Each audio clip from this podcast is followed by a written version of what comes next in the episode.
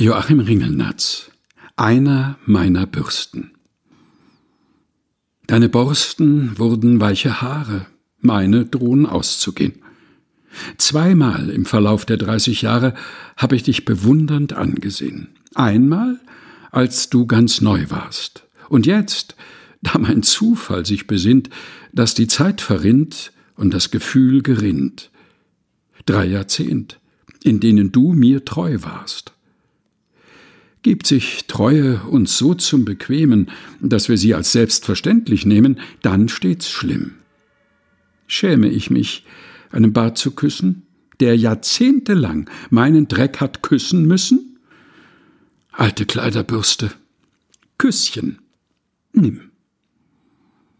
Joachim Ringelnatz, einer meiner Bürsten, gelesen von Helga Heinold.